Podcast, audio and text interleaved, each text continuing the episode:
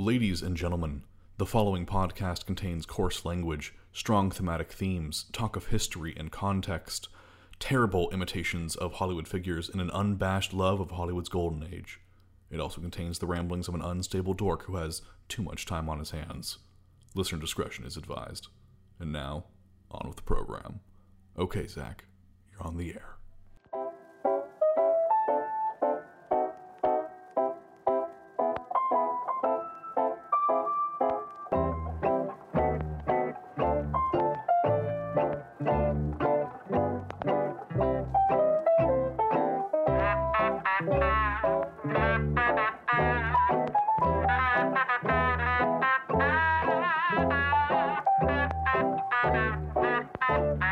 Yesteryear.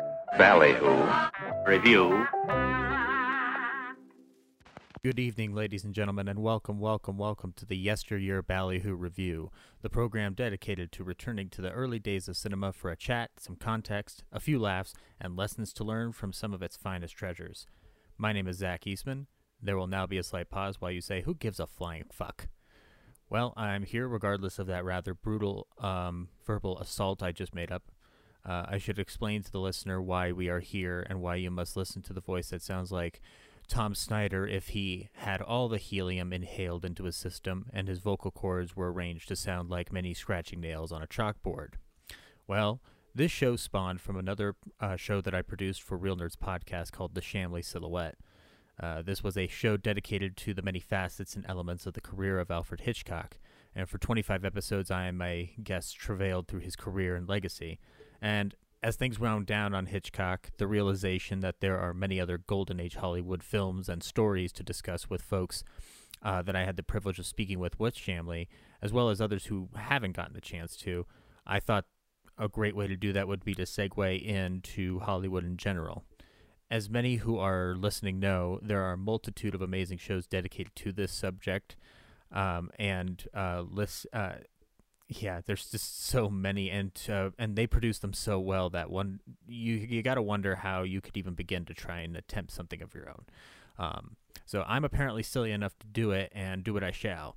Uh, originally, the plan was to take a long hiatus until I was ready to tackle our next big subject, um, which, if you've been following through Instagram, you've already kind of gathered that it will be about two figures, John Huston and Orson Welles.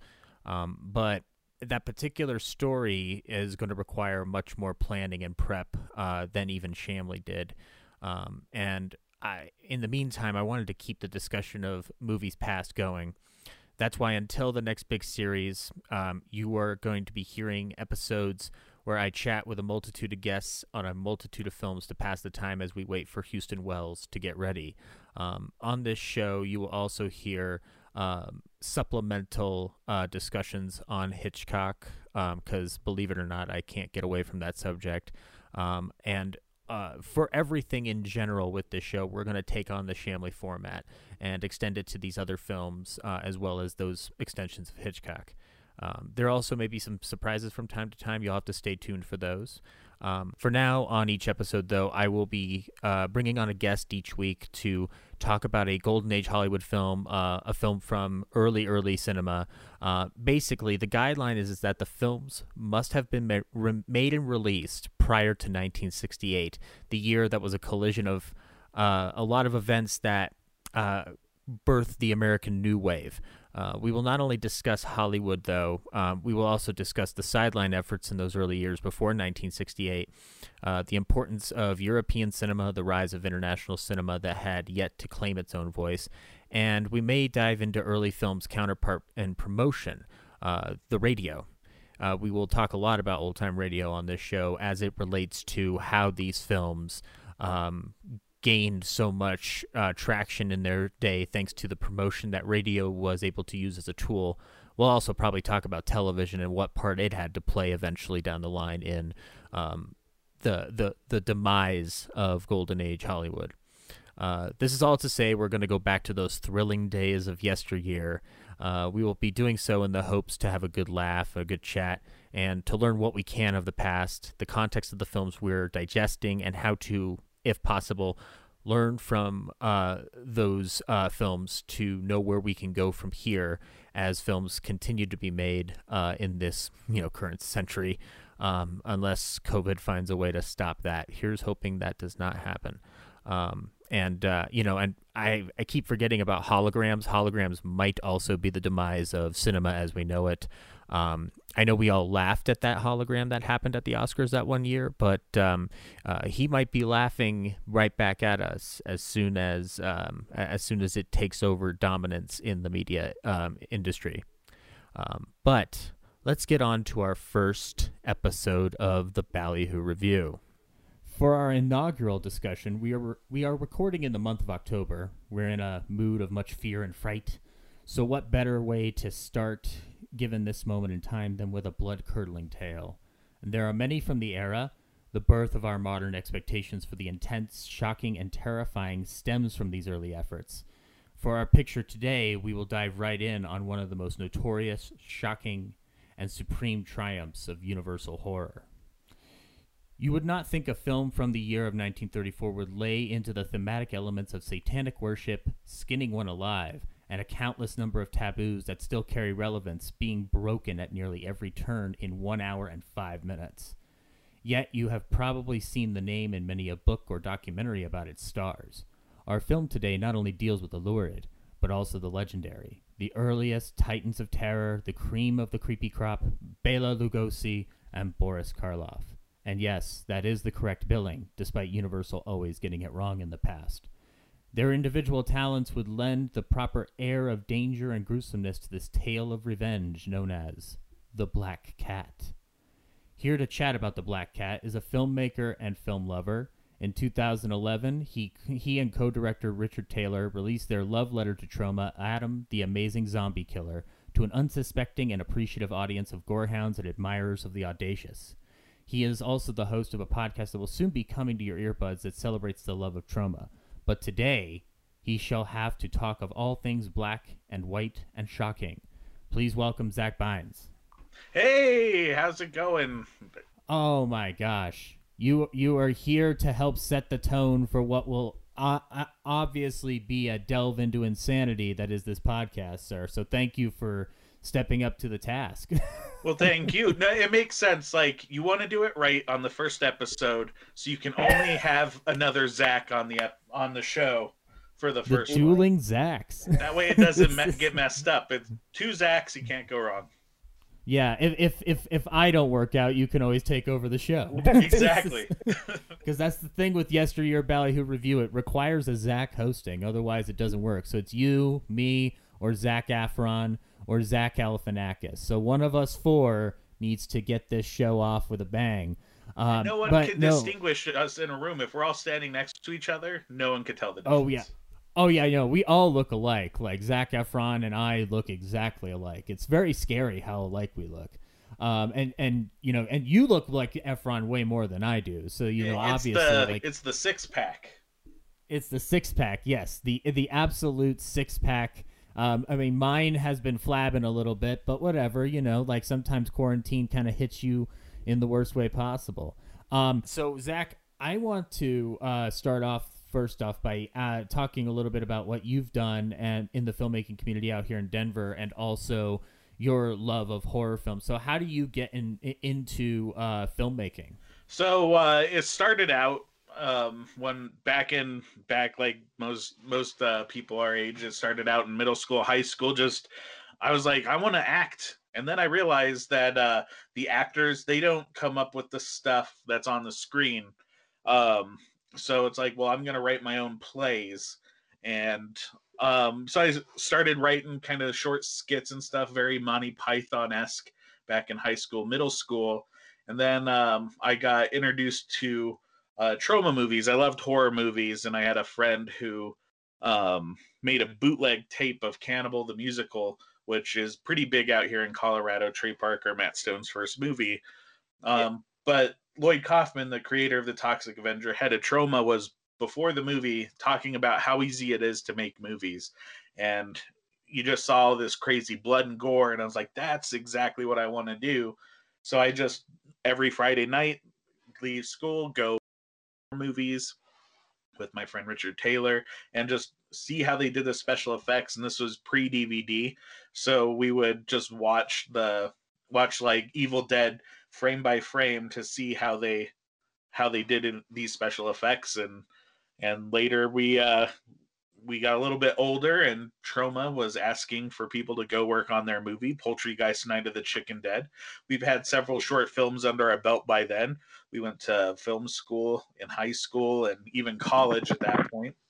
And uh, so we went out, did special effects on Poultrygeist Night of the Chicken Dead, came back to Colorado with what we learned, made a short film called The Misled Romance of Cannibal Girl and Incest Boy. Oh, how fortunate that we'll be talking about the Black Cat today.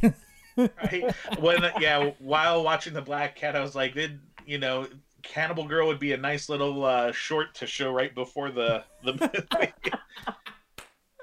um, but yes, you made that, and then you got what you guys ended up doing, which is spectacularly inspiring.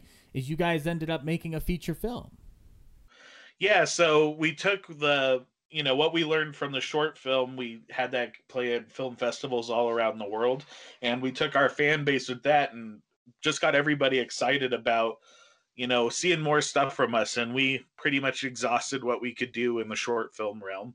So uh, we took four years and we made adam the amazing zombie killer which is a horror comedy bowling zombie, but maybe not zombies uh, movie. And at the same time as we shot that movie, we made a feature length documentary about the making of Adam the Amazing Zombie Killer that we shot alongside of making the movie. So yes, which is I will say it's one of the most it's, it's like the both the film and the documentary are essential back to back watches, um, especially if you are trying to make films yourself because this is um, you're not only watching a uh, a love letter film uh, by two people who are very passionate about the subject, which is you and Richard, but also the trials and tribulations of filming, especially in a place like Colorado.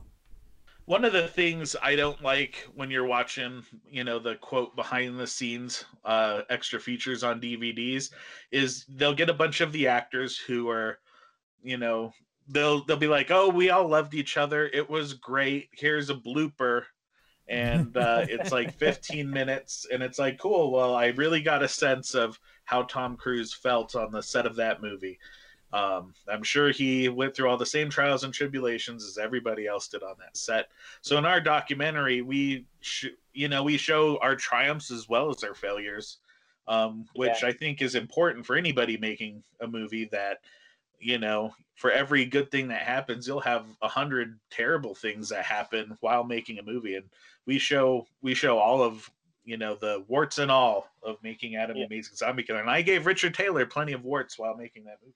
Yeah, and, and but I will say that what's what's amazing is that like the documentary also has an arc of its own that uh, it, it it it's it's a very it's a good reflection of the struggle it is to make a film of any kind, and also the unexpected things that happened along the way. Like you you you got into a rather nasty accident and fucked up your leg, and that that uh, that that part portion of the doc is uh, is like a is a, if you're talking about a dramatic point, it's like a high it's a it's an interesting dramatic point of where everything goes, and the fact that you not only overcame that but also kept everything going to finish and wrap the sucker up. Uh, it's like a very triumphant story by the end, which is something I, like it just blows me away every time I sit back and watch it we noticed the documentary is getting a little boring, so I had to spice it up. Yeah. no one was feeling for the characters. They're like that. Zach dude's kind of a dick.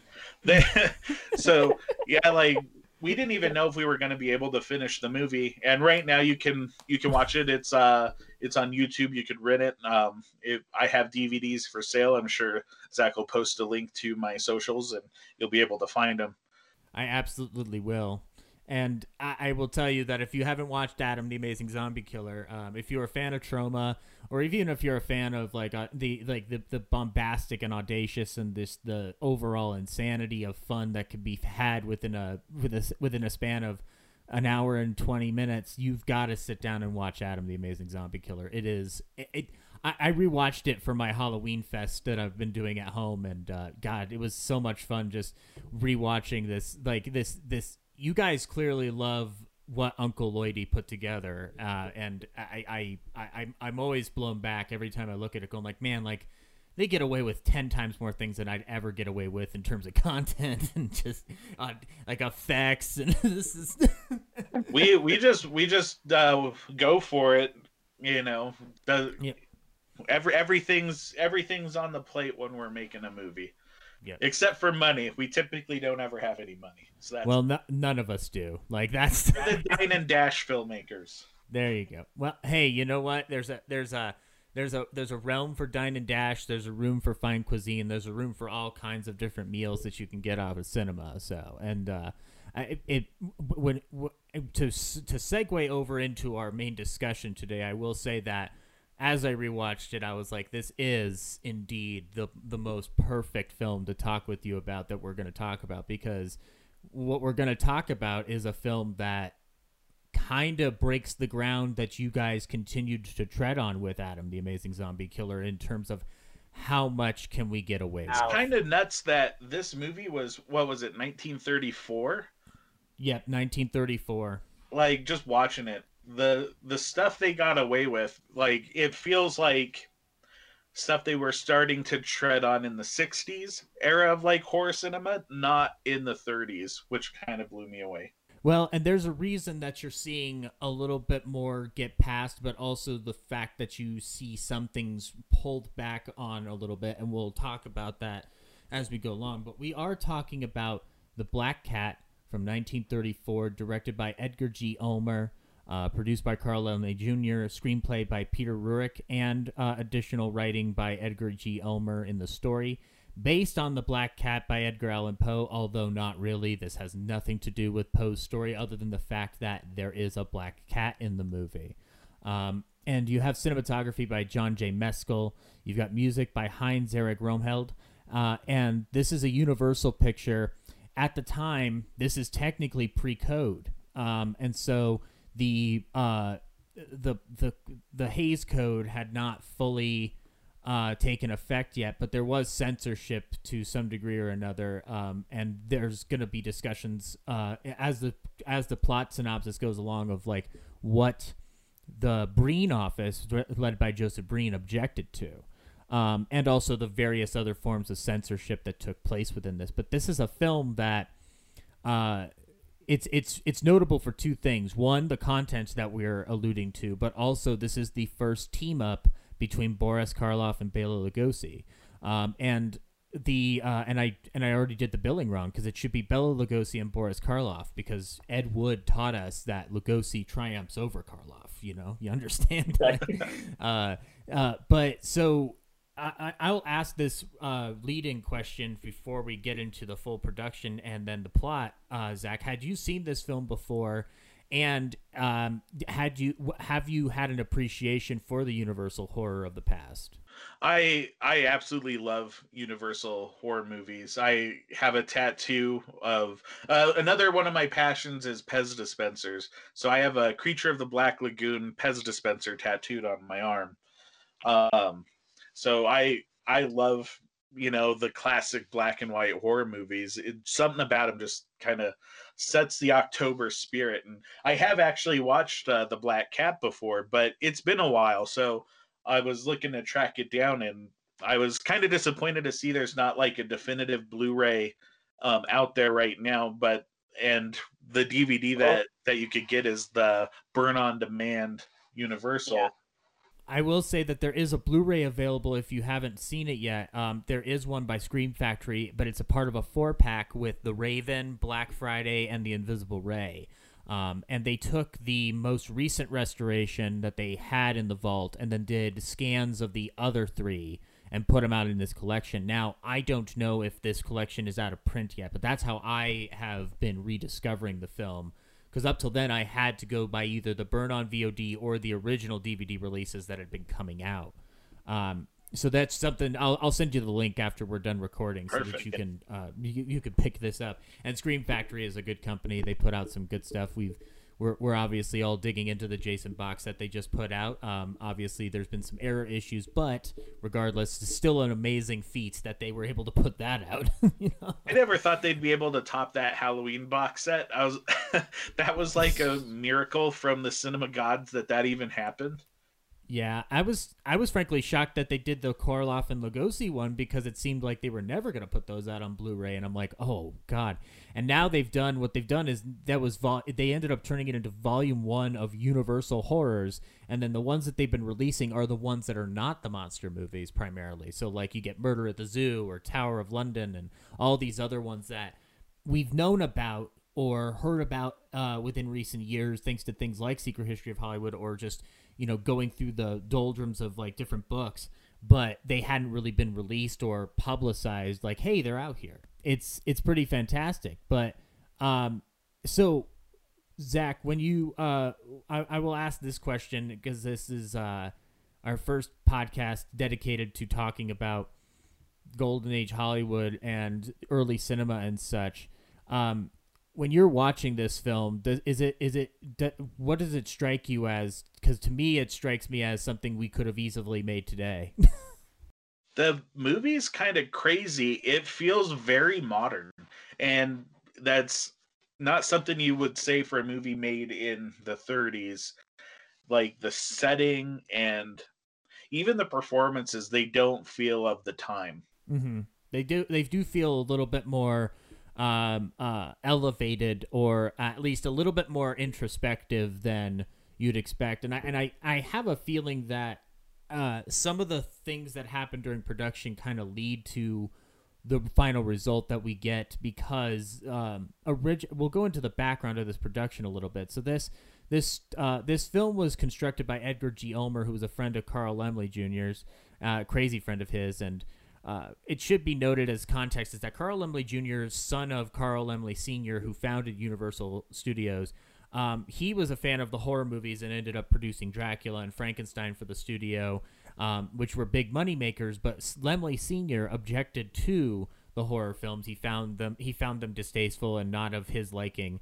Uh, and Laemmle Jr. was dedicated to the notion of I'm gonna scare the shit out of my dad with something even more insane. And it seems like Edgar G. Ulmer said like, "Yo, bro, I've got something super twisted right here." because what we get is the Black Cat, and um, Ulmer uh, wrote this story with Peter Ruric.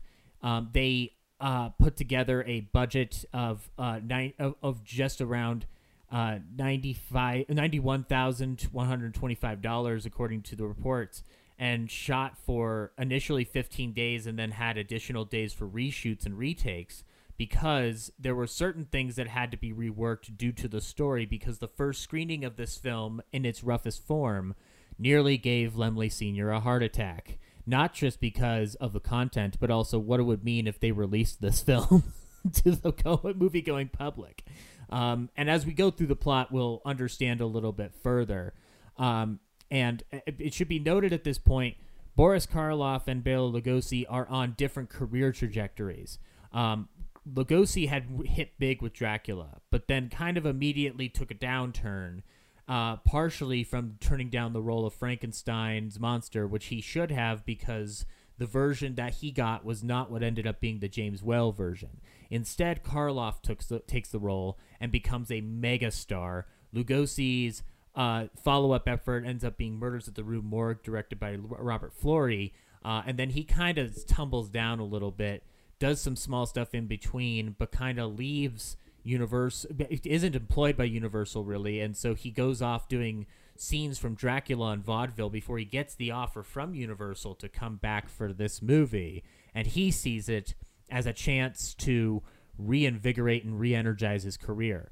Karloff, on the other hand, had gotten huge, huge um, uh, benefits from Frankenstein. Uh, he ended up being at the point where he could basically make or break his own career. Uh, and he walked from Universal due to a salary dispute and ended up re signing a new contract, which allowed him to work at other studios. Um, and he ended up being in two rather um, uh, big uh, drama pieces uh, from the era. Um, and then when he comes back to Universal, he is uh, a little bit more of a polished star, and he gets this role, and it seems like at first he's not too too into it, but he uh, he appreciates the chance to uh, work with Lugosi. He seems it sounds like he was actually eager to do it.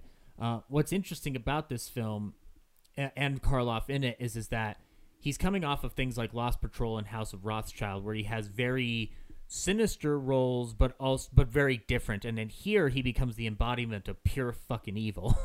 um, and he uh, uh, in the in the process when he reads the script for this, he's he's like, oh my, this is this is rather this is rather terrifying. Like, holy shit, what are you th- guys thinking? And so to the fact that he plays into it and carries along with it is is a testament to his ability as an actor.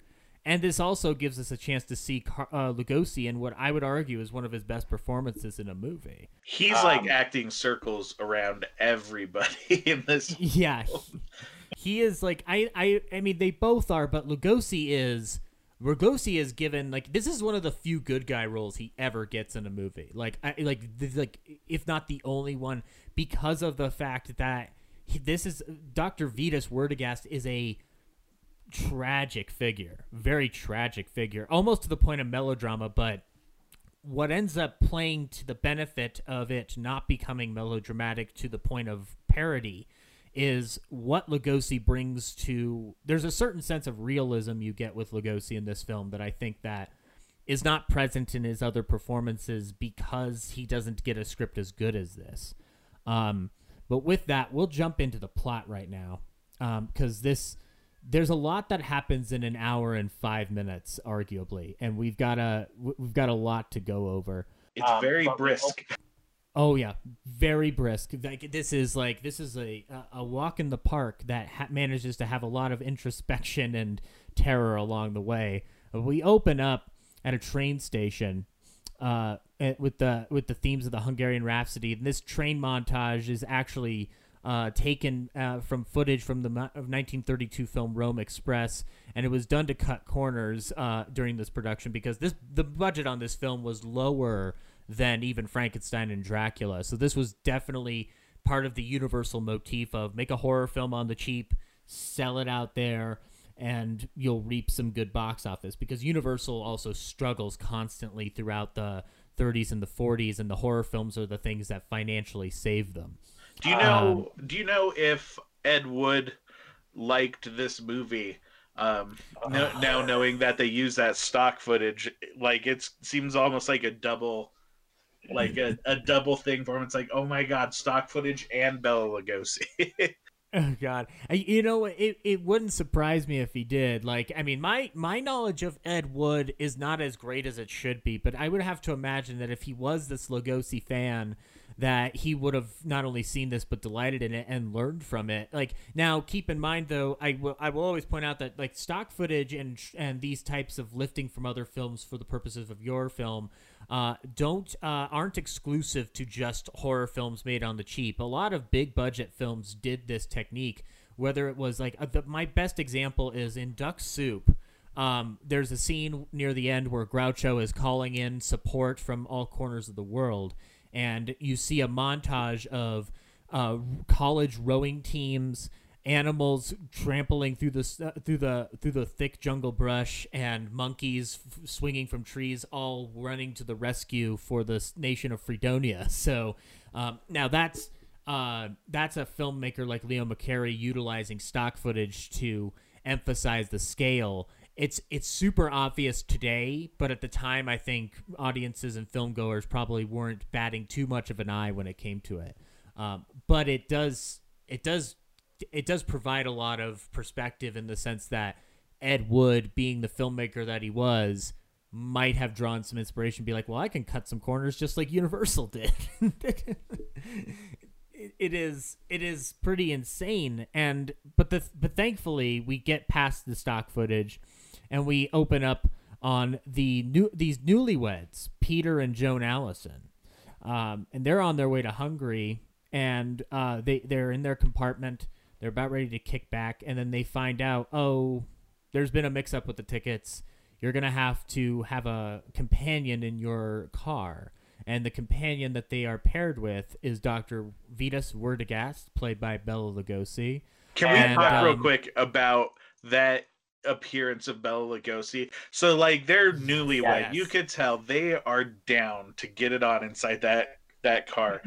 They are ready to fuck. they are ready, and and then the the ticket guy comes in and is like, "Oh, you know, we've messed up," and then you just see Bela Lugosi turn around the corner, and the look on their face is like, "Oh shit!" Like it, it's like don't don't mind me. I I'm more than willing to join in.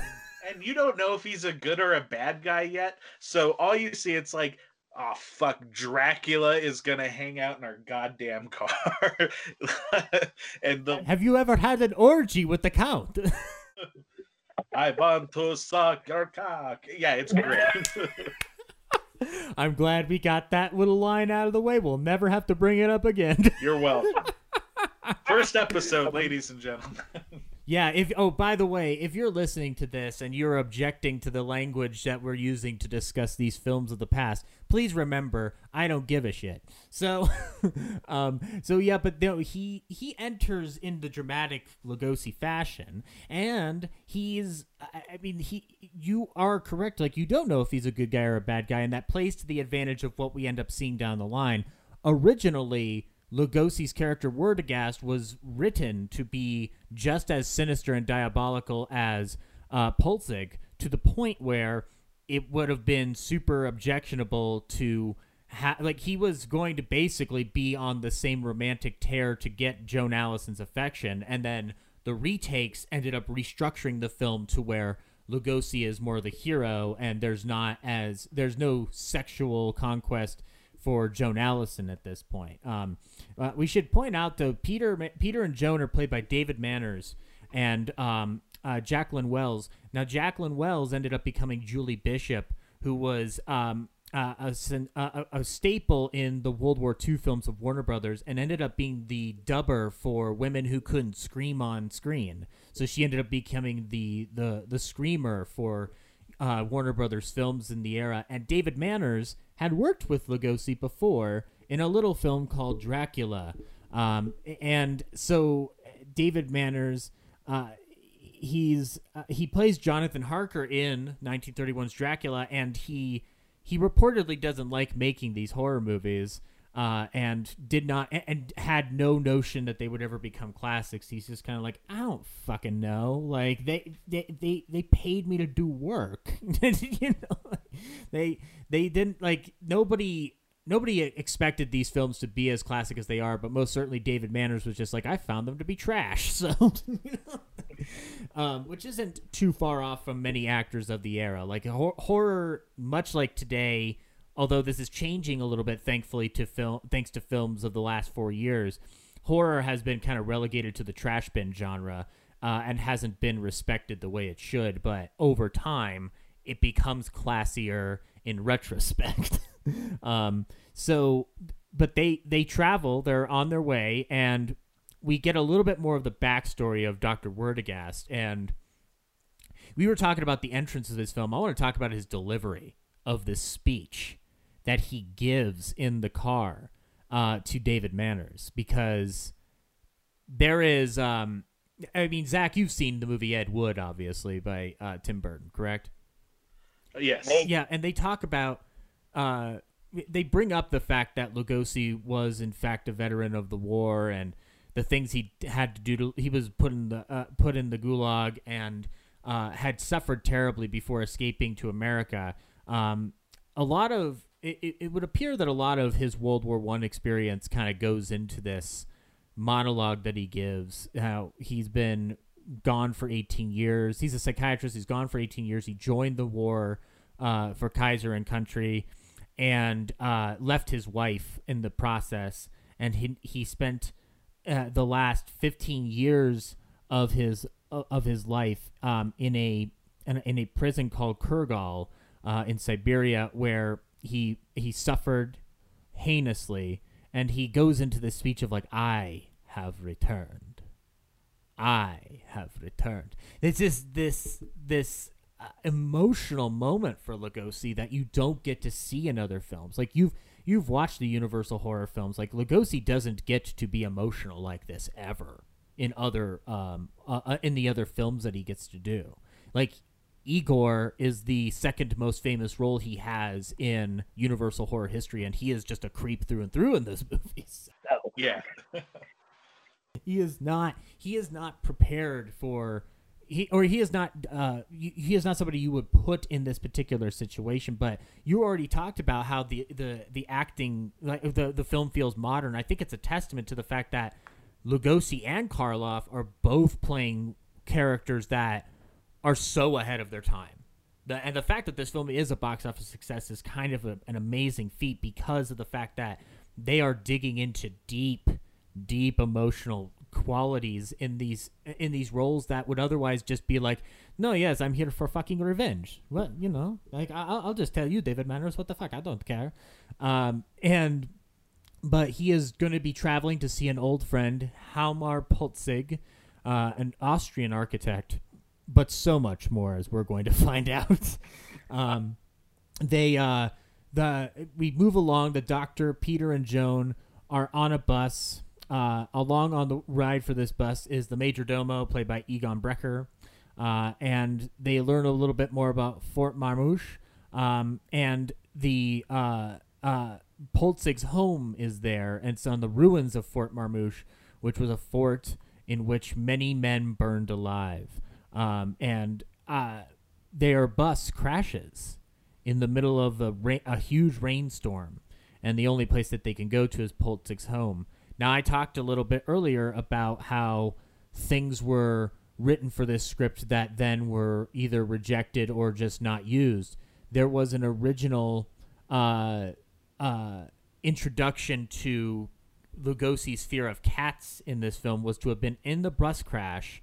Uh, there would have been a cat licking the face of Joan, who's got blood streaming down, and Lugosi sees it, gets shit scared, and he would have grabbed the cat by the throat uh, and thrown it against a rock, which is uh, you. Uh, it's tough to do that today when it comes to like showing animal violence, and like now, granted, we have a lot way more protective things in place unless you're making a dog's journey.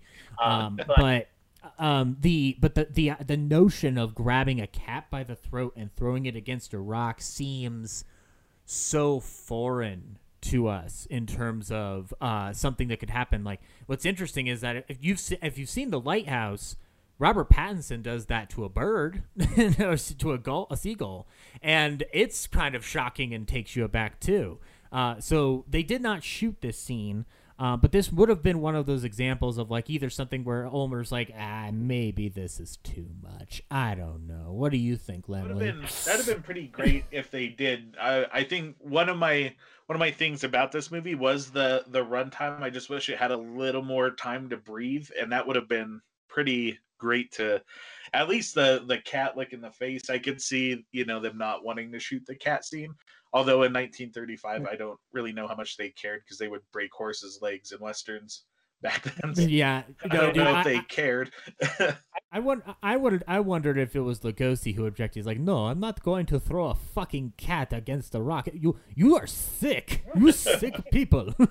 you, you, you horrible. Oh God, Ulmer, you are a, you are a, you are a bad man. Um, um, but uh, they they make their way up to Fort Marmouche. They uh, enter the house, and uh, they are greeted at the door by Thamal, uh, played by Harry Cording, who would end up being a big staple in many Universal films, not the least of which is a film that I love called Sherlock Holmes and the Voice of Terror, as well as other um, films in the Sherlock Holmes uh, canon of that era. Um, and they uh, th- th- this all awakens Hjalmar Polzig from his sleep, and you see Karloff rise out as if though he's like you know an action figure of doom. Like just, I, so when i when i saw that oh a couple thoughts before we get to that. So i love how they shot the house. It looks like dracula's castle. They shot mm. this modern looking house but it looks creepy. But it's very sleek and modern in its architecture design, which is really important to the story. Um, yes, but it's but it still feels like that creepy gothic castle, even though it's very Art Deco and modern looking. Yeah, and that and this is an and this is a testament to Ulmer who and and the production designer who basically are looking at this and going like, well, the castle's been done before. Let's try something different. And this we could we could talk a little bit about this now.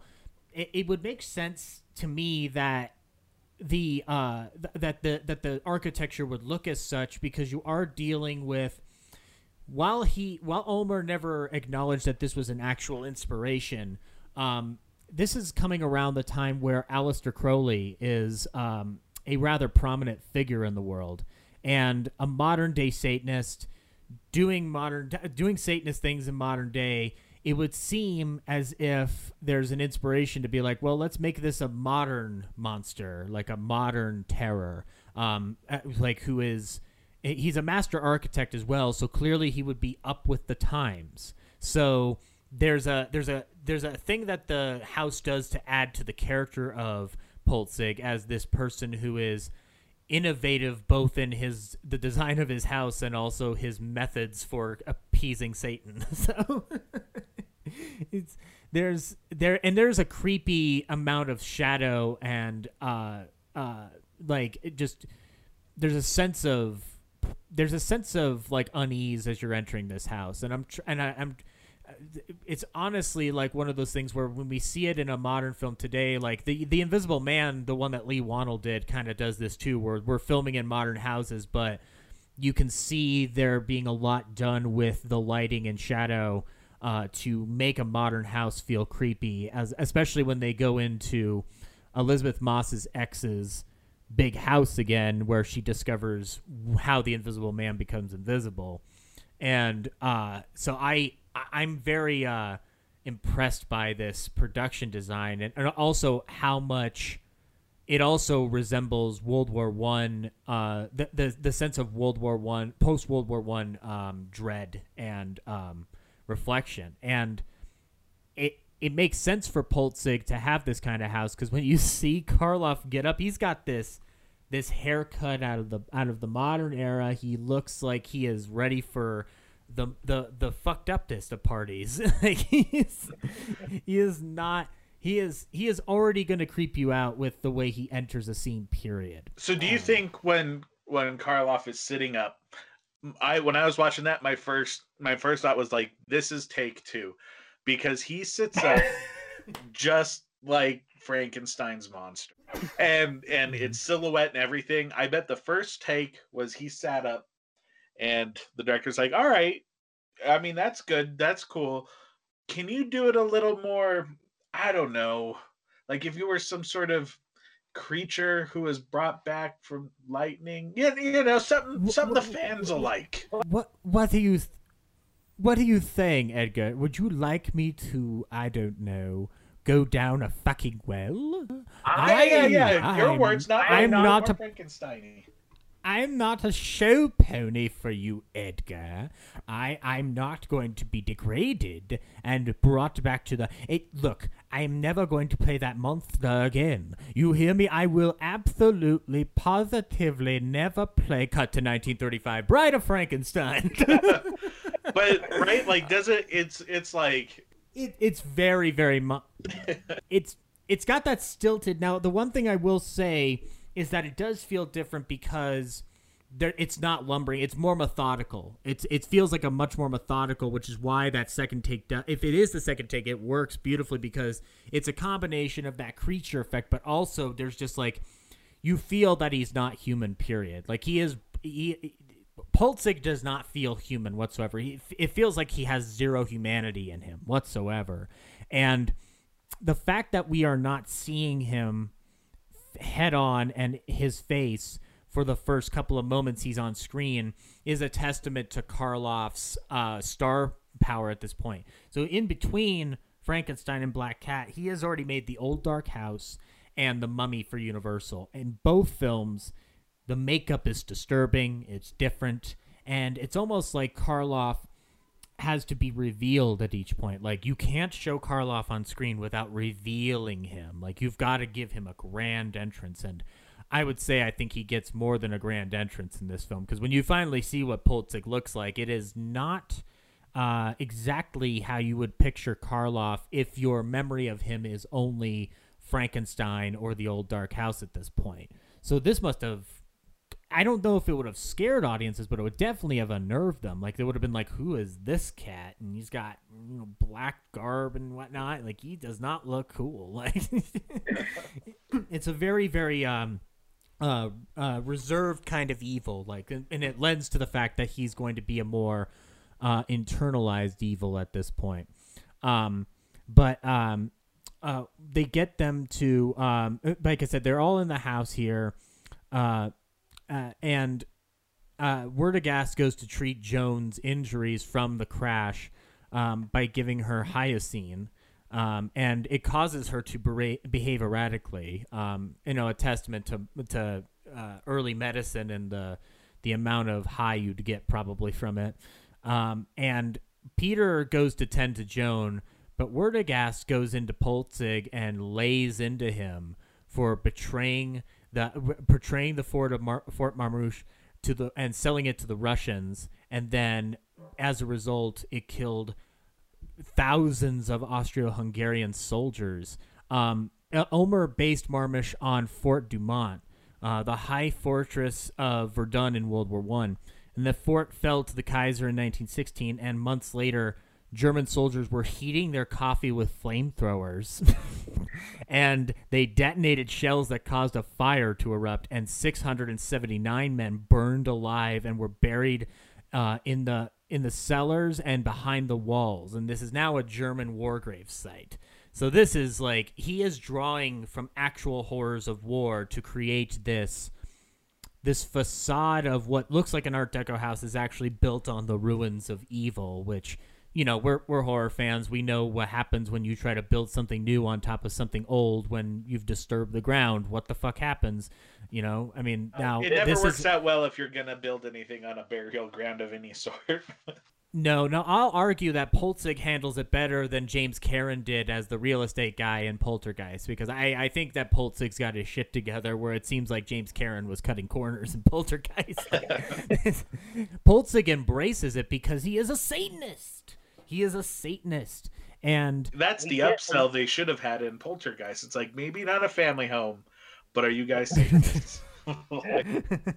look, look, look, look, look. I'm not saying that satanic rituals work best with this house, but I'm saying that your god is a lie. Um, the and he go, so he goes into this um, story of Polzig and also the fact that he stole away Werdegas' wife Karen while he was in prison because Polzig had affection for Karen as well, and he wonders where uh, where Karen is. Uh, and uh, as this conversation goes on, uh, uh, uh, comes upon the black cat and is scared shitless. um, and this is as uh, uh, Paul and jo- Peter, I'm sorry, Peter and Joan come back in. They go into a little tete-a-tete, but Joan walks in from her her drug haze and introduces herself to Polzig, and Polzig starts going, "Uh oh, new sacrificial lamb." she is wearing all white. she is wearing all white. It's obvious when she and uh, Peter embrace after this introduction. He grabs the arm of an erotic statue and strokes it, like this is like gripping it tight. Like it's it's the amount of sexual imagery in this movie is fucking baffling, and the censorship on this film is interesting because of the fact that this went through the Breen office. They objected to this film on 20 counts, among them being killing the black cat, which ends up happening in this film in a different way, but also uh, the skinning alive scene that we'll get to later. And uh, Laemmle Jr. and Ulmer were like, yeah, fuck that asshole. And so they put the film out. Breen office sent them a letter of congratulations as a backhanded way of saying, well, I guess that you you guys are made your bed and you're gonna lie in it because anybody who goes to see this film will get what's coming to them. like, this is and there's more about the censorship that we'll get to by the end of this, but uh you know, um they they they all go to bed uh and in the middle of this Polzig goes downstairs. We go down to the the uh, the basement of his uh, uh, of his house, and it's this kind of it's it's a combination of Art Deco and also you know Gothic, um, you know like brick and mortar and uh, cobwebs strewn about, and we see these glass coffins uh, that are strewn about that that hold women in white and look like they're kind of suspended in the air, like floating in the air. And these are his previous sacrificial lambs for his satanic rituals. And we see one in particular that means the most to him. Um, and uh, the uh, you know Pol- Polzig gets another cat after Werdegast kills this first one. this Werdegast does not like cats. He's like, and then Not a fan.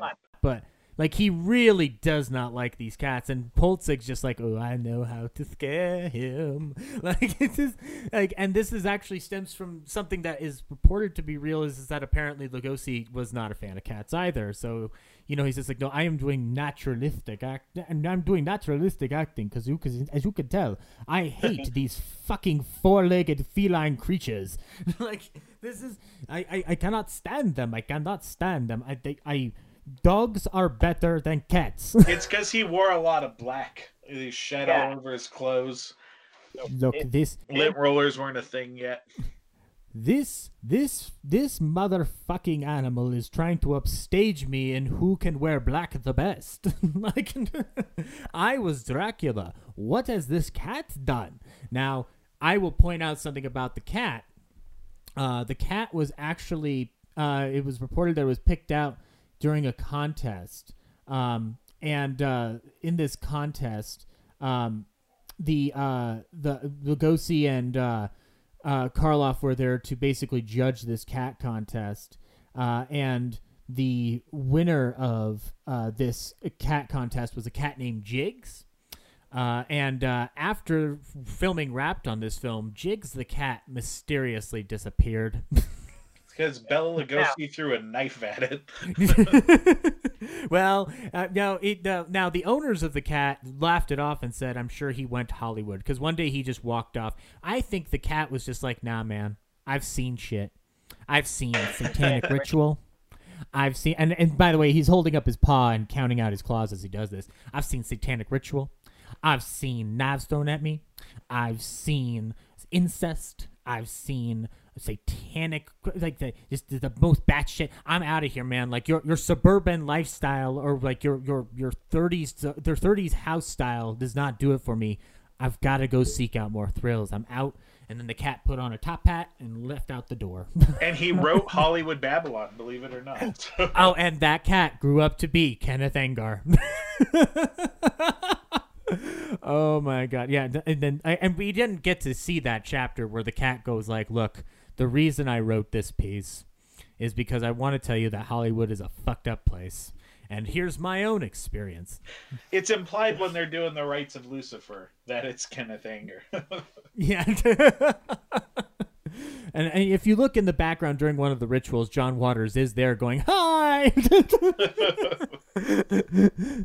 oh, I love the black cat. I love it. I just, I can't get enough of it. You know, F- fun fact, you know, uh, a lot of the rituals that were done in most of my movies were inspired by the black cat, let me tell you.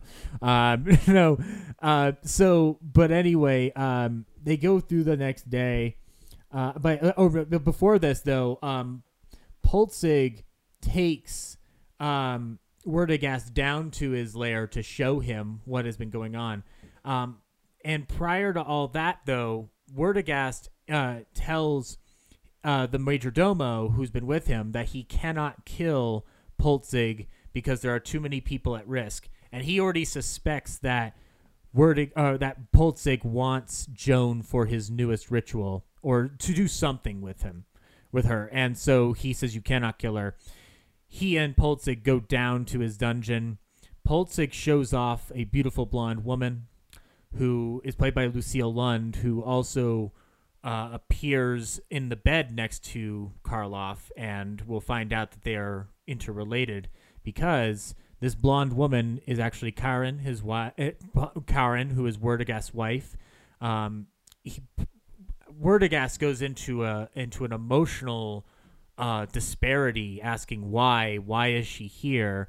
And uh, delivers this line of like, "I loved her too, Vitus. I wanted to have her her beauty forever," and Werdegast loses it. Originally, he was supposed to lose it more to the point where he became even more violent and insane. Uh, in this version uh, that we know today, much more restrained. He goes and he's about to kill him, and then that black cat comes back again, and he he falls back and breaks the glass on on this on this like uh, measurement grid that it like and just freaks him the fuck out. Um, so anyway, though, we, in the midst of this film, we have seen necrophilia, we have seen uh, sexual imagery up the wazoo, we've seen satanic ritual, and we've seen uh, the tragedies of war. At what point when you're watching this film do you go, huh? on it like that that was uh, honestly one of the things that made me feel this movie was a little more modern than it was uh because seeing like i mean just the book they're reading is the rites of lucifer and then the fact that he has you know bela lugosi's like dead wife our dead daughter in his bed it's like holy shit. Like like that the stakes usually never feel that high. Yeah yes. and and you know yeah and and they never do and and that's the the point out that we should have is this when we get we this around this time is where we also get more of a revelation of the fact that there's incest in this plot which is is batshit crazy. And lucille lund also plays um uh the the daughter um uh, the the daughter of um, Werdegast, um, and the uh, it, where we go from here, like, uh, and we've been talking about Pulzig and Werdegast this whole time. Meanwhile, Joan and Peter are having the most awkward honeymoon imaginable. Like she's still trying to get over her drug thing. People are lurking He's around. He's just trying to bone her the whole time. He's just like, look, I don't really care about much like manners in real life. He's like, I don't care about these fucking horror goons or whatever. look, that like that that Hungarian psychiatrist is messed up. The owner of this house is messed up. I'm tired of it. Like, can't we just be intimate for once? And and you know, obviously, that's just not going to happen. Um, and so within uh, within the within the midst of all this, um, you know, Werdegast tries to make a plan to um, save Peter and Joan because he's like, well, I got to get these people out of here because this because this Pulzig is even more crazy than I thought he would be. And uh, I mean, I knew he was crazy, but he got worse. Like it just the the time has not been kind to him whatsoever. but he, so he um uh he they ch- he challenges Pulzig to a chess game, and it's one of the most tense chess set matches in a movie until we get the ones in the X Men movies. I'd argue. There's yeah. also wizards chess in Harry Potter. yes. Oh, yes. No. Well, that that's that, that's you see, that's different. We we couldn't have them walking around. Now that would have been very spooky. I tried to tell Edgar, get people in knight suits and queen outfits, and let's make this chess game super fucking crazy. And he said that wouldn't be realistic. And I told him, fuck you. And then I went back to my trailer to to do the things that I do. And uh, yeah, it is, but it is still like one of those like you're you're playing for somebody else's life. It is, it is it is insane that it that it goes as far as it does, but it's also intercut with Joan and Peter trying to get out. Um, and we should say before all this has happened is that they are they are met by uh, uh, police uh, two policemen who are investigating the fact that there's been a crash and they try to get a ride back into town, but they can't get a ride back into town because they are not equipped to take them back to town. Sorry, we got bicycles. Can't got bring bi- you back. Bikes, bicycle cops. Now this is this is like Europe, a European country and whatnot. Maybe like these are more local cops. They are not used to uh, they, they are not used to like well we, we're not prepared for this kind of emergency like now if your swan escaped perhaps we could I kind of want to see a spin-off with these cops. They were pretty funny. oh god henry armetta and albert conti like these two and they're also they're also very very very adamant about which place they prefer people to vacation in their country. Like they are they are taking sides in a battle of like it's like people fighting for shelbyville versus springfield. It's it is bananas that this it's the one moment of real levity you get in the movie. I will say like it the this interaction with the cops is the only moment of levity in an hour and five minutes of otherwise insanity. Like and and this this amount of comic humor is usually more prevalent in films of the era because you're trying to balance it out and make a show for everybody but this is like really the only moment we get um and so peter tries to go like he tries to plan a way to go back and Polzig stalls him off, being like, "Well, no, no, no, that won't work." And so, you know, he's like, "Well, then maybe I'll telephone to see if we can get a ride out." And you know, he tries to. Peter tries to telephone. The phone is dead, and in the middle of their game, uh, Polzig hears this and goes, "Do you hear that, Vitus? The phone is dead. Even the phone is dead." And then Lugosi's over there going like, "Stop hamming it up." cut, cut, cut. You, you, you are, you are. Uh, look, you told me that you had no intention of hugging the scene, and I believed you. I believed you. But that line, you are going to stand there and tell me that that line won't become classic? What the? Ah, God damn it! oh, God, fucking Karloff. um, and uh, and actually, because we have these two in the frame, uh, we should talk a little bit about the feud uh, that Lugosi and Karloff supposedly had. Now, uh, Zach, what what what knowledge do you have of this feud apart from Ed Wood? I not too much other than you know the there's always little hearsay on the like the universal special features but i'm sure the respective estate of both of them are like please don't talk about it. On the the frankenstein special feature so here's a little tidbit which you can learn about on the commentary on the Scream Factory blu-ray uh, is that on the fifth day of filming jimmy starr published a column that seemingly kicks off this feud because he talks about that there being tension on the set between these two monster actors and um, the uh, there's there seems to be this uh, this uh, this indication though that once Lugosi found out that Karloff was not um, uh, out to steal scenes and he didn't go in for that kind of hammery, the two were able to get along just fine. If anything, the only thing that it seems like that really peeved off Lugosi was the fact that Karloff, um, as per his contract, would the st- the shoot would stop at four for tea time uh, tradition in England. Uh, this is something that also happened on the old Dark House, which apparently pissed off Gloria Stuart as well. Um, that they would just stop, and Lugosi found it unprofessional. It seems from all indication that he's like, "Why, why, why are you stopping? We got to keep working. Like, I don't drink tea." I'd be so Like- pissed. It's like, all right, guys, we got such a tight shoot today. We got, you know, all the glass coffins. We can only get like five of the girls here till seven o'clock, so we got to shoot fast. Tea time for a half an hour. We just had lunch. Yeah, Yeah, no, the- no the- the- it- and yeah, and you know, you you have to keep in mind, Karloff, that those women in those coffins, they're only making twelve fifty a day.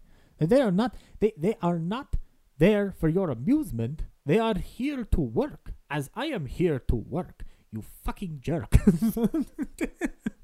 um, but uh, apparently Lugosi was also to you know break into his weakness for cigars on those breaks. So it seems like it couldn't have been too much of an issue. Um, and uh, going back to those coffins, by the way, though, Lucille Lund, who's playing both the mother and the daughter, and she's suspended in those coffins. There's a uh, bit of a tragic uh, story behind Lucille Lund's um, involvement in this film. So apparently, she was known um, around the Universal lot as the Virgin Mary. Um, the reason for this is that apparently she had fended off the sexual advances of Junior Laemmle, uh, and so she had not been. Uh, not, she had not been down that realm of um, uh, of of terrible behavior that we are reckoning with today. Um, and it appears that Edgar Ulmer made advances as well.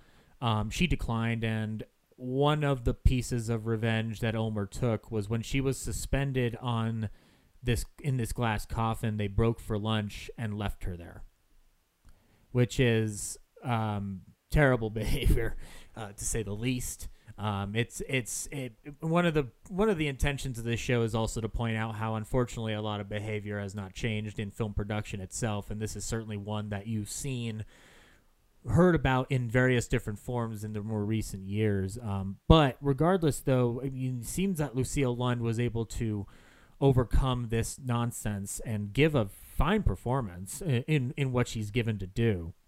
Um, and like, and I'd argue that like she gives off an air of creepiness just as Karloff is because she is. She's playing a character. There's the scene where they're in bed together, and she's not. Um, she's she's she she feels off like something feels off about her and you don't know yet that she is the daughter. And so you're kind of given the uh, impression that she might be like an accomplice to Polzig and then as obviously as the story goes on you find out that she's not but like there's something uneasy about her presence. And that and I think it's a testament to her ability to kind of play with what Karloff is giving her Hello. hello Yep. I'm so. I was. I was listening. oh, yeah. no, it's okay. But yeah, so anyway, though we are uh, then uh, w- w- the the the match continues and finally ends with a checkmate. You lose, Vitus, and Vitus just sits back and let Polzig take over. that surprised me too. Um, because you're like, well, surely he's gonna win this chess game. Like something bad will still happen, but you know, it's not gonna be like, oh, he's fucked. Like I can't believe that. no, no, no, no. I, I was pretty terrible at chess. I should have challenged him to checkers. Um, I, I probably I Monopoly. It would have taken longer with Monopoly, but I definitely would have won because I have a better sense of business acumen on that board game than I do in my actual life. and you could be the little shoe. Yeah, no, th- uh, no. I'm, I am the, I am the, uh, um, the, the little dog. I, I like the, I, because I had little dogs. I Bela Lugosi loved my dogs, and I, I like to play out my love for dogs in real life here on this board game featuring a man with a monocle, and uh, it, it's, it's, it's glorious. But no, chess. I'm, I'm terrible at chess. Terrible, terrible. That's why he won. That's why he won. I will give the Karloff this one thing. Very much knows how to play chess, even in character as a Satanist. um, and so uh, Peter and Joan are about to leave, and um, Thamal and um, the Major Domo, under um, his disguise as Polzig's um, com- uh, assistant, um, uh, knock him out. And uh, uh, Joan is taken upstairs, um, and Peter is tossed into a revolving room that. that uh, seals itself uh, against the brick. Sort of. yeah, it's it's like it, how do you describe it? It's like so it's a rotating room. I- the doors there. I took it as maybe it was some sort of like old turret type room from the Mhm. war, from Yeah. the old fort. Yeah, so then that way they'd be able to kind of like either store things or or hide in an event of an attack. But it's funny. So they like throw him in there. They turn off the light and then they rotate the door. It's like, oh, he's fucked. And then uh, slightly later, it's like, oh no, he just had to also turn it. Like it was, it was no more inconvenient than just being put in a normal room that's not locked with the light on. well, well, he wakes up and he goes like, "Well, this isn't difficult. I just I, I've got a match, and here we go. Ah, oh, see, it's modern mechanics. Gotcha. Like, turn the wheel. All right. I look. I didn't think he would actually get up. I thought he was a coward. I did. I I assumed that everything would go according to my plan because, as we all know, I sacrifice. Uh, I I I. I assault women on the altar of Satan and then sacrifice them to him. So uh, it's clear that I should have. Uh, th- it's clear that I should have the upper hand here. but you know, uh, my Lugosi and my Karloff are starting to blend together. That's terrible. um, it's it's Lugosi with a lisp.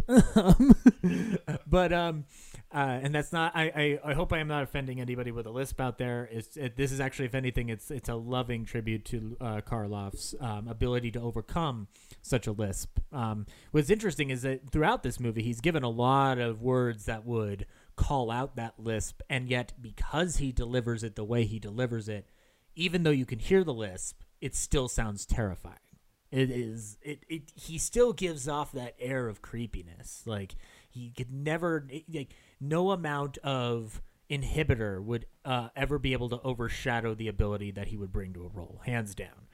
Um, and so we uh, cut away to the organ um, uh, playing Bach, and um, uh, this uh, the, the, this this classic tune that we all know, um, and the organ sessions from this film apparently were scheduled for one to six hours, so there was. There's a lot of organ playing in here, and the music itself is kind of scattered. There's a range from Brahms to Bach, just these several uh, musical influences permeating the film to create the mood that we get. Um, and there's, and it's 80% of the movie in which it's covered with pre-existing music. Um, so that's interesting how it also kind of trail it's it's its own trailblazer as other films are of this era of using pre-existing music to motivate and guide your story, which is something that you know we see a lot of today, mostly with um, uh, pop songs or rock and roll songs and whatnot. But this was the early version of that. I felt like Universal did that quite a bit where yeah. maybe they had the rights to certain music so they would i mean i probably one of the more famous ones is like the opening for the mummy and the opening for dracula have the same. It's just swan lake. Yeah so yeah you know i'm sure the person who wrote swan lake was like you know everybody's just gonna remember this as this beautiful this beautiful this beautiful ballet there's no way it would ever ever ever possibly be construed with something terrifying. Dracula 1931 like Um, remember I- what worked so well? The mummy. Oh dude it does. It works it works both for both i'd argue because it just it's it unnerves you a little bit because it feels like it's an ancient horror. Like it feels like there's a there's a something um eternal about it um, like it always has been there. Like it's like a, a lamentable melody for a terrible thing that has been sitting up in a castle for like eons, you know. So it uh it it uh it it really does help that atmosphere and uh, really kind of sells this point. But this ritual is about to begin, and we can't be late. We gotta so you know Zach, get on your black garb and you know make sure your women have the white garb and we'll we'll go down for a good old fashioned uh, devil worshipping ceremony. Here's the thing about this ceremony. So it's implied through most of this that uh, because obviously of the era, you were not going to get away with this. Is that the, the the women who are sacrificed are defiled by Polzig and then sacrificed at the altar. Um, this is even the imagery of just a satanic worship going on in this film uh, is is baffling to think about. It's even more baffling, more so that we talked about the censorship in this film. Um, so, it, Zach, are you familiar with the Catholic Legion of Decency? Uh, not on a personal level oh, they didn't like Adam the Amazing Zombie Killer, so they just didn't speak to you. they, they were like you know we're big fans of uh, cannibal girl and incest boy it's it uh but this one just took it too far. we didn't appreciate people fucking on the hood of their car in a cemetery.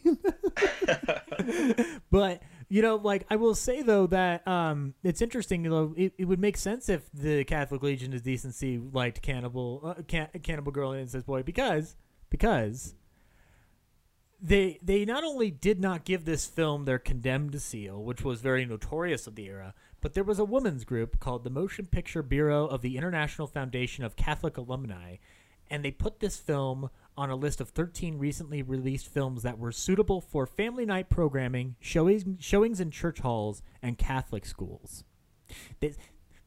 Zach, what have we talked about with this movie?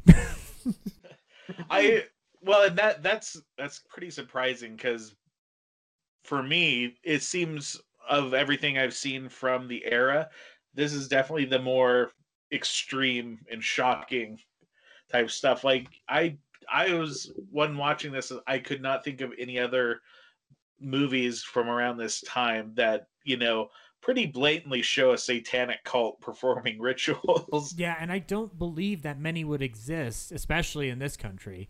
Um, and you know, and you know, I should clarify with this show, like I've not seen every golden age Hollywood movie in the world. Um, the the the the amount of the well of knowledge that we've still got to go through is still immense. But this is an example of one of those films where it's just like, how in the world did this shit get by people? And I think part of it, I think part of it extends from the fact that it is clever in how it approaches it because it's not one obviously it's not showing actual action um, it's it's very much by implication the use of shadow and expressionism to indicate certain things um, the dialogue it kind of works its way around saying it out loud like instead of saying like I I love this corpse so much that I jack off to it while it's in this coffin. It's the line I wanted to have her beauty forever. So they work around the the obvious with their own version of like it's it's one of those things that for all that the censor board was bullshit about in those eras it's interesting that they ended up becoming the reason that film could become an art form through the writing the direction the acting because they had those limitations so there's like a give and take when it comes to the censor boards of this era um, and like obviously you know, we're talking we were talking earlier about, you know, Adam, the amazing zombie killer, but also Troma. You know, they are they are the extension of what happens when the censorship code doesn't exist and the rules are the rules are off the table. Um, but so but it's interesting that now we live in a world where you can you can approach it from both ways and still get the same effect technically. Um, and it's and it's something that one of those things that I like about like about your film and also Troma in general is like that they are willing to just go full out with the things that we only got to allude to back in the day. Like I like the illusion and I like the mystique, but I also appreciate somebody going like, "Now nah, we're just going to show it." well, and, so, and a lot of times though, that's uh that's reactionary to to the not being able to show it back then or um to quote Terror Firmer, sometimes the only way to piss people off is to get them to look or the only way to get people to look at shit is to piss them off so, yeah. so, so you know that kind of goes hey, this is well. th- this is Laemmle Jr. again. See, this is why I showed Pops the black cat because I said like, look, I'm just gonna shove this right in your face. Like I'm not, I don't give a shit. Like you, you, old man, you need to understand that this is the future and this I still love. I, I mean, I don't love it because Carl Laemmle Sr. was also apparent, reportedly a, a, you know a very courageous man who saved a lot of people from his European German, uh, European country that he came from, um, in, amidst the outbreak of Nazism in World War II. But um, but he, the fact that he was like looking at this film and like clutching his chest, going, "Jesus fucking Christ, what? What? We're doomed." um so the ceremony goes on, and uh, Werdegast goes up to warn Joan. Um, originally, this scene was going to have Wurzig uh, uh, was going to have Werdegast attacking Joan and uh, alluding to the fact that he was also pining for affection. But these reshoots obviously allude to the fact that he's here to save her. Um, the ritual commences. She is brought down. She is tied to the altar, the, the post of the altar. The ritual is about to go on. We get these creepy shots of the parishioners of this satanic cult. And then a woman looks at something and screams. we don't see what she screams at, we just see she screams. My guess is that she was a newcomer to the group and did not expect the things that would happen in this ritual. She's like, I didn't I didn't sign up for this. I was okay with the creepy house and the girls in the glass coffins, but this. Ugh. Yeah, and especially the organ music. I love the organ music, but no, no, rape at the altar. No, no, no, no, no, not at all. And uh, it gives Werdegast and the Major Domo a chance to free Joan. Um, and prior to all of this, Joan has revealed to Werdegast's daughter that she that her father is here uh, Polzig has seen this and takes her in and essentially kills uh, his daughter slash wife. um, so when Werdegast saves Joan, they're running around at, to try to get out, and Joan reveals this fact to Werdegast, in which he goes, "Say what?" and uh, they, uh, you know, Werdegast finds uh, his daughter dead on this slab, and um, and he is torn into an emotional rage. Um, uh, Polzig is looking for Werdegast to figure out like where why has everything gone wrong and to take him out for for good. Um, the uh, the major domo has already taken out Thamal at this point in their chase, um, and he is uh, left behind, kind of bleeding on the ground after being shot. Polzig comes in, and Bela Lugosi and Karloff start wrestling each other in of this corner. It is really interesting to see these two monsters have a literal monster fight in a way that, you know, when you hear about Frankenstein meets the Wolfman, an image conjures up into your head of two monsters fighting, and it doesn't come out the way you want it to. Uh, but this is an example of two monsters fighting each other. Like it is, it is. Pol- uh, while while Werdegast is not a complete monster in this movie, he has his own monstrous side that we are going to see in a minute. Uh, so just watching these two duke it out on the floor is is just a delight to watch. Um, and we get uh, Peter finds a way to escape because again this this trap that Polzig had set up was not that hard to get out of. super, super easy. Uh, and uh, he uh, and, and, amidst this, uh, Major Domo comes back in, still bleeding, helps subdue Polzig. Together, he and Werdegast get Polzig strapped uh, to some shackles in the same room, and uh, the Major Domo collapses um, with the key to the door in his hands. Uh, Joan is in there. She's terrified. Uh, Werdegast goes up to Polzig and just goes, Have you ever seen an animal skinned? That's what I'm going to do to you now. Tear the skin, flay the skin from your body slowly, bit by bit. And what we get through Shadow is Karloff being skinned alive. And the only thing that makes it look a bit dated is the fact that he's doing it with clearly a small scalpel. and so it kind of looks like he's giving him a shave. but because I have believed these characters, because I have believed their go their goals, their hopes, their satanic wishes, that when that happens, I am shocked that this got by because if the Breen office objected to it, they would have put in enough fear to be like, take this shit out. They keep it it's still in there. You see through the shadow Lugosi skinning Karloff alive.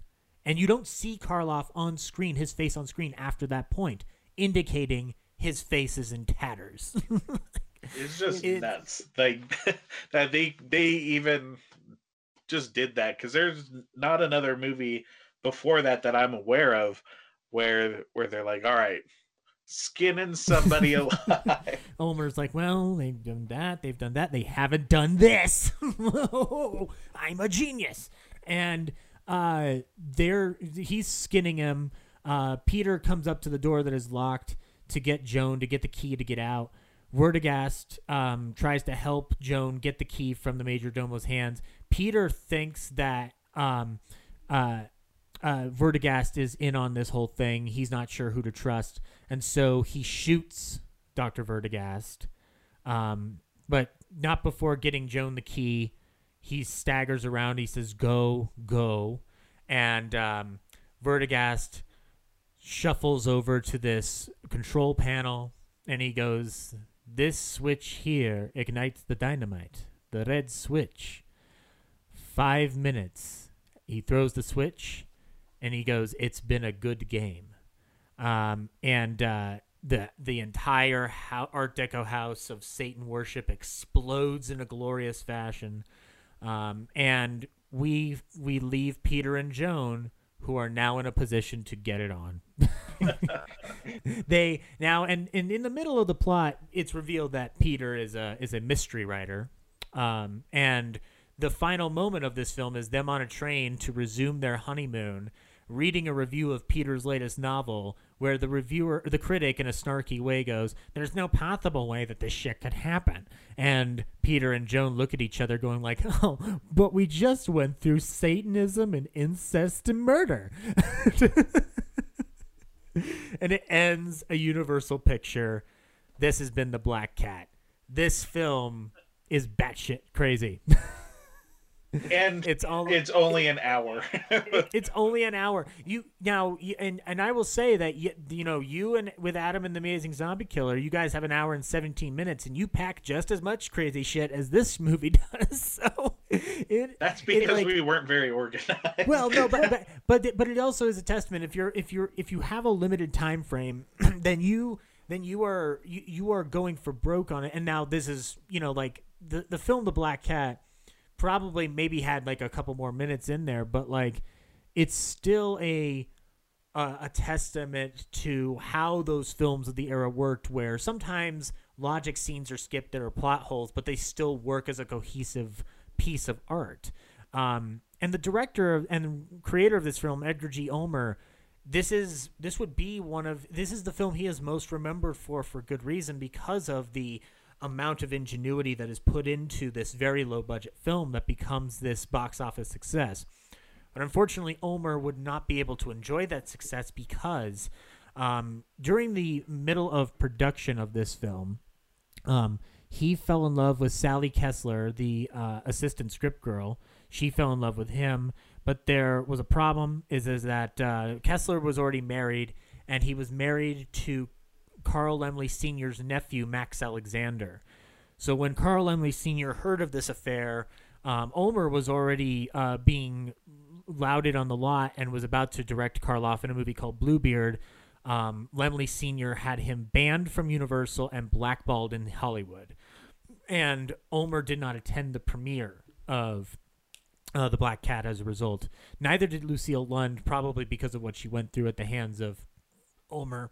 Um, but Ulmer and Kessler would marry in 1935, and he would reemerge after Laemmle Sr.'s death and become the king of B movies at PRC Studios, where he would make noir films. He would end up making Bluebeard with John Carradine, um, and then he would eventually pass away in 1972, his wife passing in 2000. Um, he did say that he regretted never having a chance to direct Karloff and Lugosi again, um, but he left behind a very, very batshit crazy film that that has still inspired films to this day. I'd argue that a lot of where horror is allowed to go down the line stems from the Black Cat. We are especially dealing with within the last 10 years we've had a lot of instances of horror cinema and regular cinema dealing with not just satanism with stuff like uh, House of the Devil but also um, the, I mean the the frankly the ideas of incest that carry on into films like Stoker and Old Boy come from the abilities of the Black Cat to break those taboos to to, to bring them on screen as moments of terror. Um, but also the amount of trauma that is discussed about a post-war world, which is something that has happened in cinema, and we still we still use that trope to this day in multitudes of genres.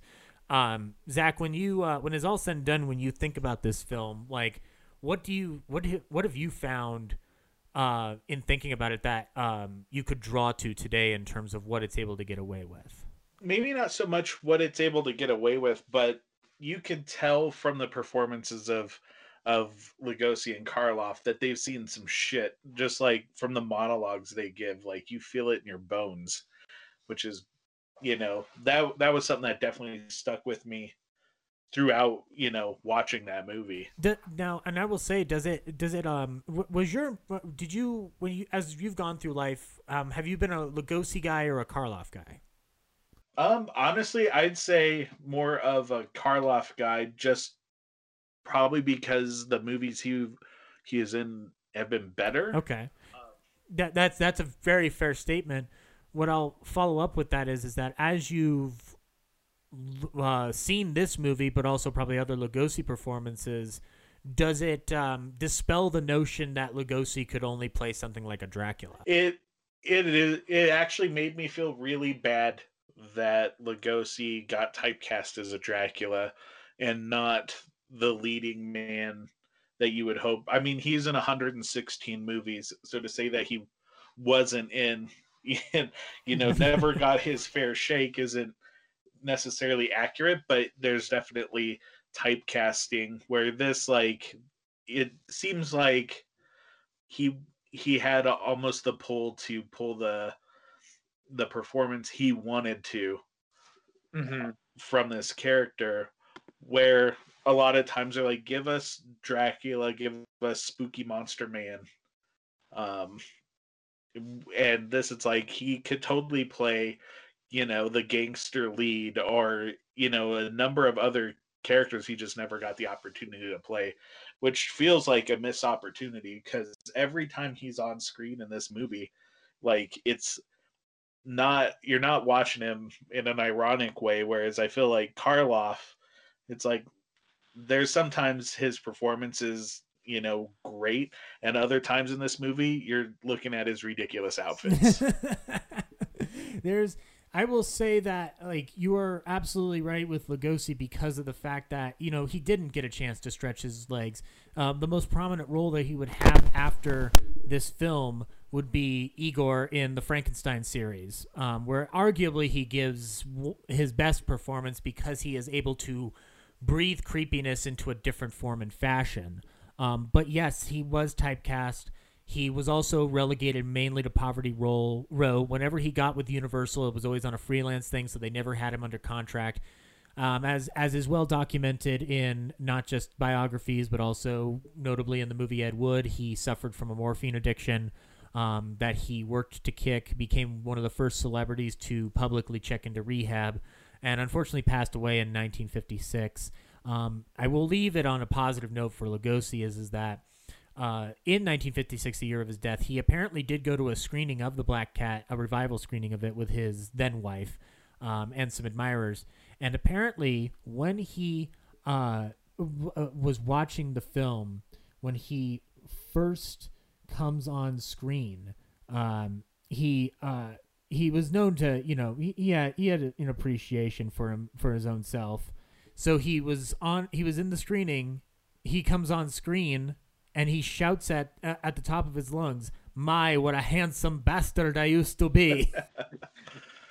yeah, look at me, look at my shit. I was fucking amazing. Fuck Karloff. Um, uh, and then Karloff, we obviously know that he ended up going into a further legacy of uh, of horror films and uh, other roles as well that would define him as one of the iconic film actors of the golden age of Hollywood. Obviously, he would end up being the Grinch in television. Um, he would also be a bit of a fixture on television as well. Uh, one of the last films that he did was a movie called Targets by Peter Bogdanovich, which is a film that I'd like to discuss in the context of this overall show because of how it's both a a pre it's a new wave film that a- operates in sort of pre new wave terms. Um, but uh, but that wraps it up for the Black Cat as a film.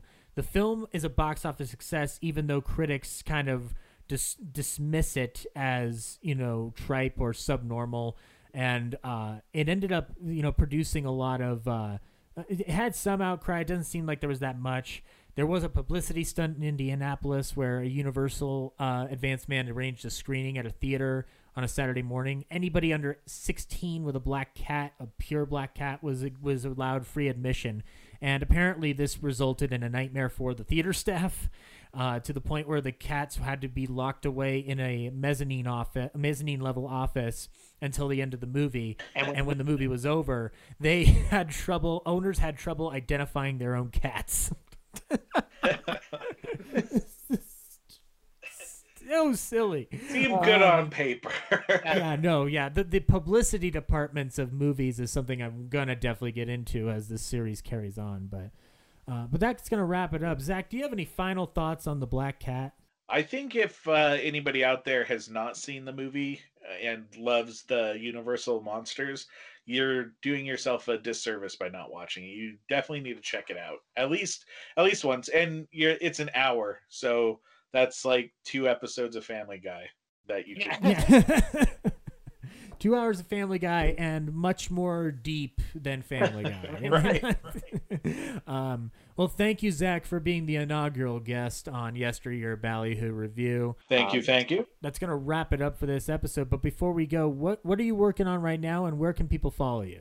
Uh, right now, um, you can follow me just like that movie It Follows. Just start walking behind me slowly in the parking lot. Um, I'm on. I uh, took a hiatus on the Facebooks for a while until uh, until that shitstorm dies down. But I'm on Twitter on that shitstorm at Lego Larry, and I'm on Instagram at Lego Larry. And right now, I, I have a children's book that uh, I am working on publishing about the monsters and their different type of shoes they wear. Aw. And uh, yeah, so that'll be fun for the whole family. And uh, I have a podcast coming soon to your ear holes called Talkin' Troma, where I do deep dives on different Troma movies that you may not have heard of. So Yeah, and uh, it, it it this is going to be an interesting time because I I I am already aware of what I've got to watch. well, I, I think it'll be a fun a fun episode for for Yeah. you to talk to talk to. Oddly enough, I think I tackled the more offensive film here than. Probably.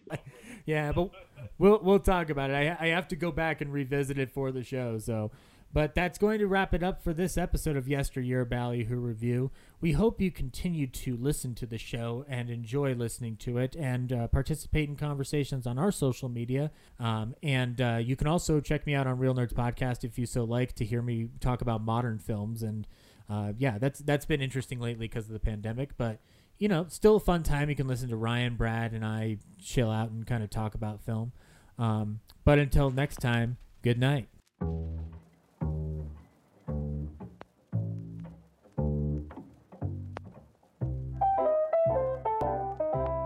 This concludes tonight's episode of Yesteryear Ballyhoo Revue. Remember, you can follow us on Twitter at Ballyhoo Pod and on Instagram at Ballyhoo Revue Pod. That's R E V U E. Our theme was composed by Matty Ghost. Be sure to check him out on Twitch for more of his music. Our announcer was Henry Jarvis. Be sure to watch his YouTube series Chewing the Scenery. This is Zach signing off. Stay tuned for Jack Benny, who follows immediately after station identification.